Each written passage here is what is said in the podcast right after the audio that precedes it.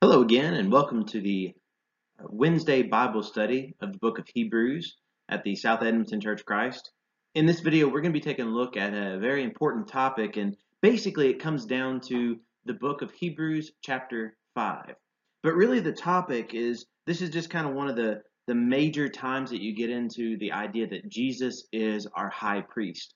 In fact, here in this text, he's not just called our high priest, he's actually called a great high priest that we have.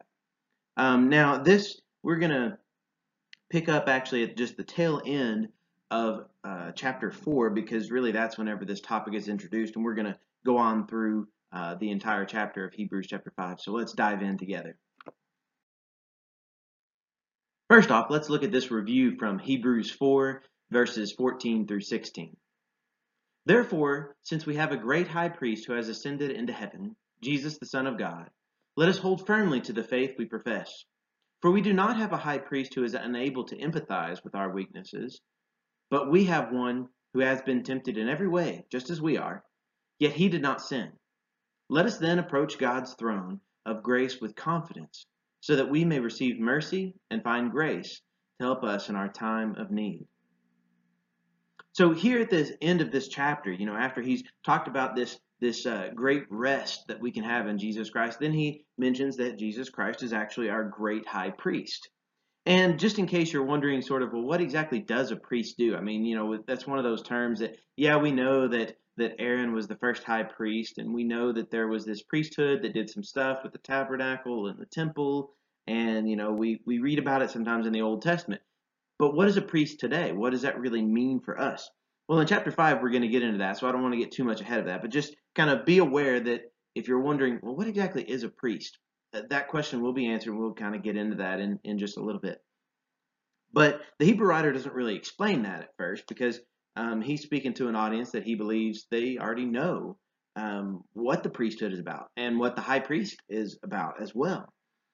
But one thing that the Hebrew writer emphasizes here with Jesus is that he is our great high priest. Because he is our great high priest in verse 14, we should, we must, let us hold firmly to the faith that we profess.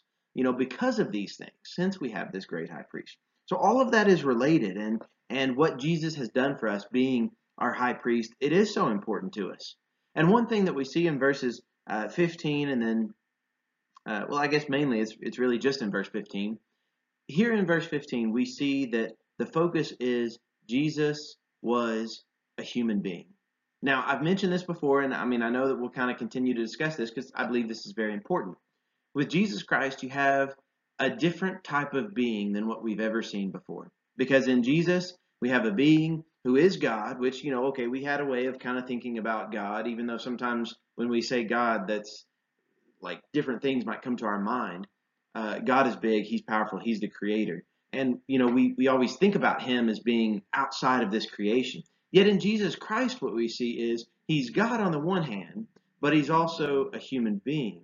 And we need to understand that there is this balance between this being that we see of Jesus Christ. And I'm not kind of using the term being in the sense of sort of speaking about him as if he's like some weird thing. He's just unique. And he teaches us something. He teaches us this wonderful balance that God and man together um, you know, really kind of what God has wanted is he, he wants us to be together with him and to be working and doing all these things with him. Well, in Jesus Christ, we very realistically see that uh, completely working together. Uh, man and God, even in one person right there. Um, so th- that's what we need to understand about Jesus Christ. But we do see that he was a human being, like what verse, ben, verse 15 talks about. And he can uh, relate to us. He knows what we're going through. Why does he know what we're going through? Verse 15 tells us that he has been tempted in every way. Now you might have heard that you know there's different classifications of of different temptations and stuff, and uh, yes, I mean we can get into details with that if you know if, if you want to, but for this video I'm not going to dive into all of that. Just recognize that this passage it doesn't mean that Jesus was tempted in every single type of sin. He was tempted in every way to sin, just like what we are tempted. And, you know, the, the different ways that you might be tempted, um, specifically the scenarios might play out different in your life as opposed to my life. and some things that uh, that are more of a temptation for you might be less of a temptation for me, or maybe some things that are more of a temptation for me might be less of one for you. Just understand that's just kind of part of it, uh, how it works between different humans. And that's how it worked with Jesus Christ, too. Some of the temptations might have been more tempting, so to speak, than other temptations. But he was tempted, just like we are, in every single type of way. However, there is something very different about Jesus. See, Jesus, he didn't sin. Because of that, he is our great high priest. So let's dive in as what this high priest is and, and the, the wonderful things that he does for us. Chapter 5 now. Hebrews chapter 5, beginning in verse 1. Every high priest is selected from among the people and is appointed to represent the people in matters related to God, to offer gifts and sacrifices for sins. He is able to deal gently with those who are ignorant and who uh, and are going astray, since he himself is subject to weaknesses. This is why he has to offer sacrifices for his own sins as well as for the sins of the people. And no one takes this honor on himself, but he receives it when called by God, just as Aaron was. In the same way, Christ did not take on himself the glory of becoming a high priest, but God said to him, You are my son, today I have become your father. And he says in another place, You are a priest forever in the order of Melchizedek. Um, some of these things we're going to dive into, and we'll, we'll, get into more details in upcoming chapters. But for now, we see from verse 1 a very uh, wonderful definition that we can kind of work with about what is a priest um, we don't need to worry so much about, okay, how does that change between Old Testament and New Testament? In the New Testament, what we find is that uh, many times there's not as much of that distinction as what we, we like to talk about today. Here in this case, he is talking to people who are Hebrews. I mean, that's why the book is called Hebrews. So they're people who come from the background of what we would call the Old Testament. You know, they're Jewish people, they're Hebrew people. They're familiar with how the priesthood works. So, what does a priest do? Well, a priest right here, as stated in verse 1, is uh, that he's appointed to represent the people in matters related to God, to offer gifts and sacrifices for sins. So we kind of see, you know, a few different things as to what he does, but yeah, he represents the people. Well, how does he do that? What, what does he do? Well, he offers gifts, he offers the sacrifices for sins. He does all these things.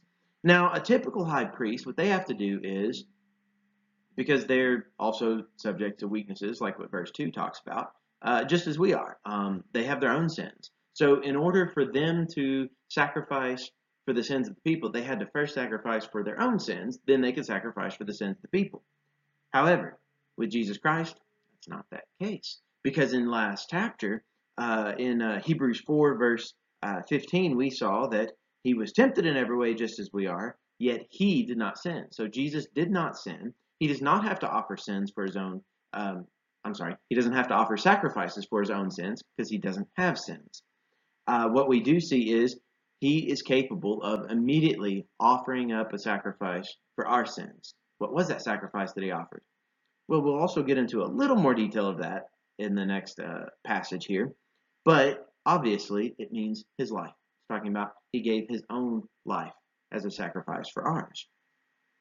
Um, and another thing that he kind of gets into here, the Hebrew writer, in uh, verses 4 through 6, it's talking about how the high priest was not supposed to be somebody who uh, rose up to power and was this mighty person who was going to, you know, like change everything and all, and, and that he appointed himself. That's not how it was supposed to be. It, it's not like, um, I can't really think of a good comparison, but it, it's not somebody who's going to rise up into power by their own, um, because of their own power. There we are. I guess that's one way of saying it but yet their power comes from God. The, the high priest power comes from God.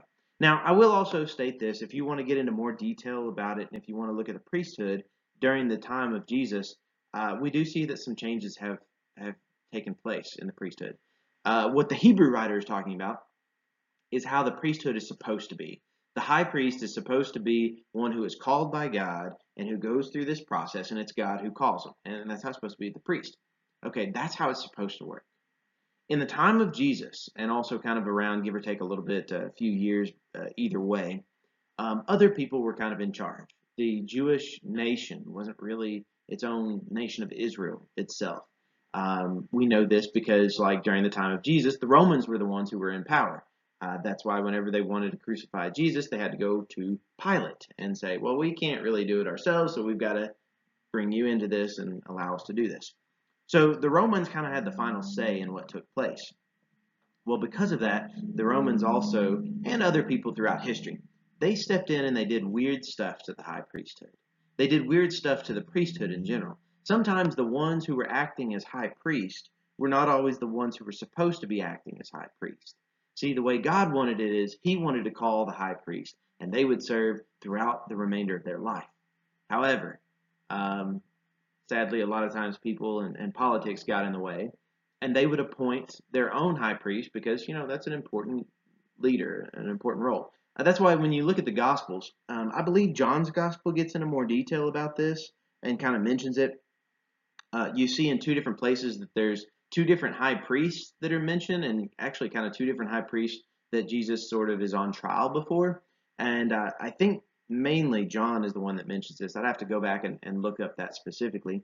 Uh, but the reason why he's talking about two different high priests is not because there should be two different high priests, but because one of them was, according to like political leadership, he was the high priest, but then the other one was the actual high priest. So it's kind of uh, I guess you would say that there might be a little bit of tension as to who is the rightful high priest.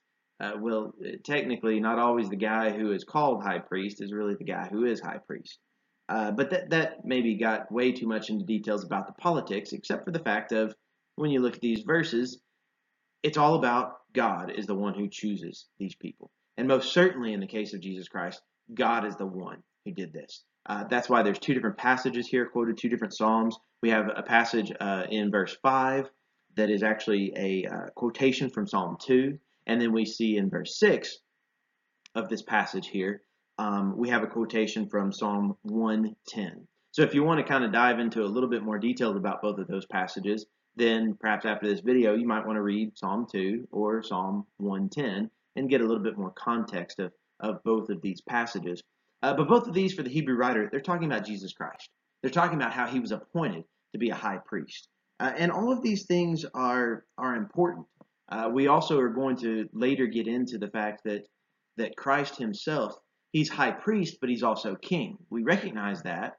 And for the most part, that wasn't so much supposed to happen because your priests were supposed to come from the line uh, of Aaron, you know, from the line of uh, Levi. And um, in the case of the kings, they were actually supposed to come from the line of David, the line of Judah. Um, but in Jesus Christ, what we see is there's interesting ways that uh, the scriptures talked about priests coming in. In this case, there's a priesthood about Melchizedek. And uh, I'm not going to get into details about uh, Melchizedek uh, in this video. That will be one uh, a couple videos down and we're going to dive into great detail about who Melchizedek is and kind of see how that relates to Jesus Christ and him being priest. You can rest assured Jesus is our king. He sits on his throne and he is our priest. And because of that, he represents the people. He represents us before God. Isn't that wonderful that we have Jesus as our representative? He is a wonderful representative and he knows what we've gone through. He knows what we go through and he's willing to kind of intervene and mediate between us and God. Let's keep looking because there's more in this chapter. Now, Hebrews chapter 5, verses 7 through 10. During the days of Jesus' life on earth, he offered up prayers and petitions with fervent cries and tears to the one who could save him from death. And he was heard because of his reverent submission. Son though he was, he, heard, he learned obedience from what he suffered, and once made perfect, he became the source of eternal salvation for all who obey him, and was designated by God to be a high priest in the order of Melchizedek. Um, let's take a look at some of these things because I think that a lot of interesting phrases shows up in this uh, in this passage, and maybe you might find some other interesting phrases that uh, we might not dive into in this video, but this will just kind of give us a little bit of an idea of uh, some of these great things about Jesus Christ. For starters, in verse 7, we find out about Jesus' life here on earth. What did he do? How did he serve as high priest? We already saw from before, I'm going to read it again. We saw from verse 1 that the high priest uh, is appointed to represent the people in matters related to God, to offer gifts and sacrifices for sins. Okay, so how did Jesus do that and what did he do? You know, I told you earlier that of course we have the sacrifice of his life. But you know what the Hebrew writer immediately gets into? He actually doesn't right here start talking about Jesus giving up his own life as a sacrifice for us. Not so much. That's not where he goes, at least immediately. Now, he's going to go there. Okay, rest assured, he's going to go there. But right now, that's not the type of priesthood that he dives into about Jesus. The type of priesthood is one that the, the second line here in this, uh, this text here, in Hebrews uh, chapter 5, verse 7, we find out that Jesus offered up prayers and petitions. Well, that's interesting. To the one who could save us from death, obviously, you know that's that's that's uh, God, um, the Father. And here we find out what did he do? He offered up prayers and petitions. Hmm. Well, let me say something I think kind of important to that, and I hope that you don't misunderstand what I'm saying in this. Um, a couple books later, in the uh, writings of Peter, in First Peter chapter two, he's going to on two different occasions right here um, call us as Christians a, a priesthood. He does that in First Peter chapter two verses five, and then again in verse um, 9. He calls us a royal priesthood, a holy priesthood. Um, he calls the people of God a priesthood. We're not the high priest. We have a high priest, and that's Jesus Christ. So if we are a priest, what does that mean about us being priests? What does that mean about perhaps us representing the people in matters related to God to offer up gifts and sacrifices for sins, like what Hebrews 5 1 talks about? Um, do we do that? Can, can we do that? How does that work? Well, notice what Jesus did. He offered up prayers and petitions with fervent cries and tears. Can you do that? Can I do that?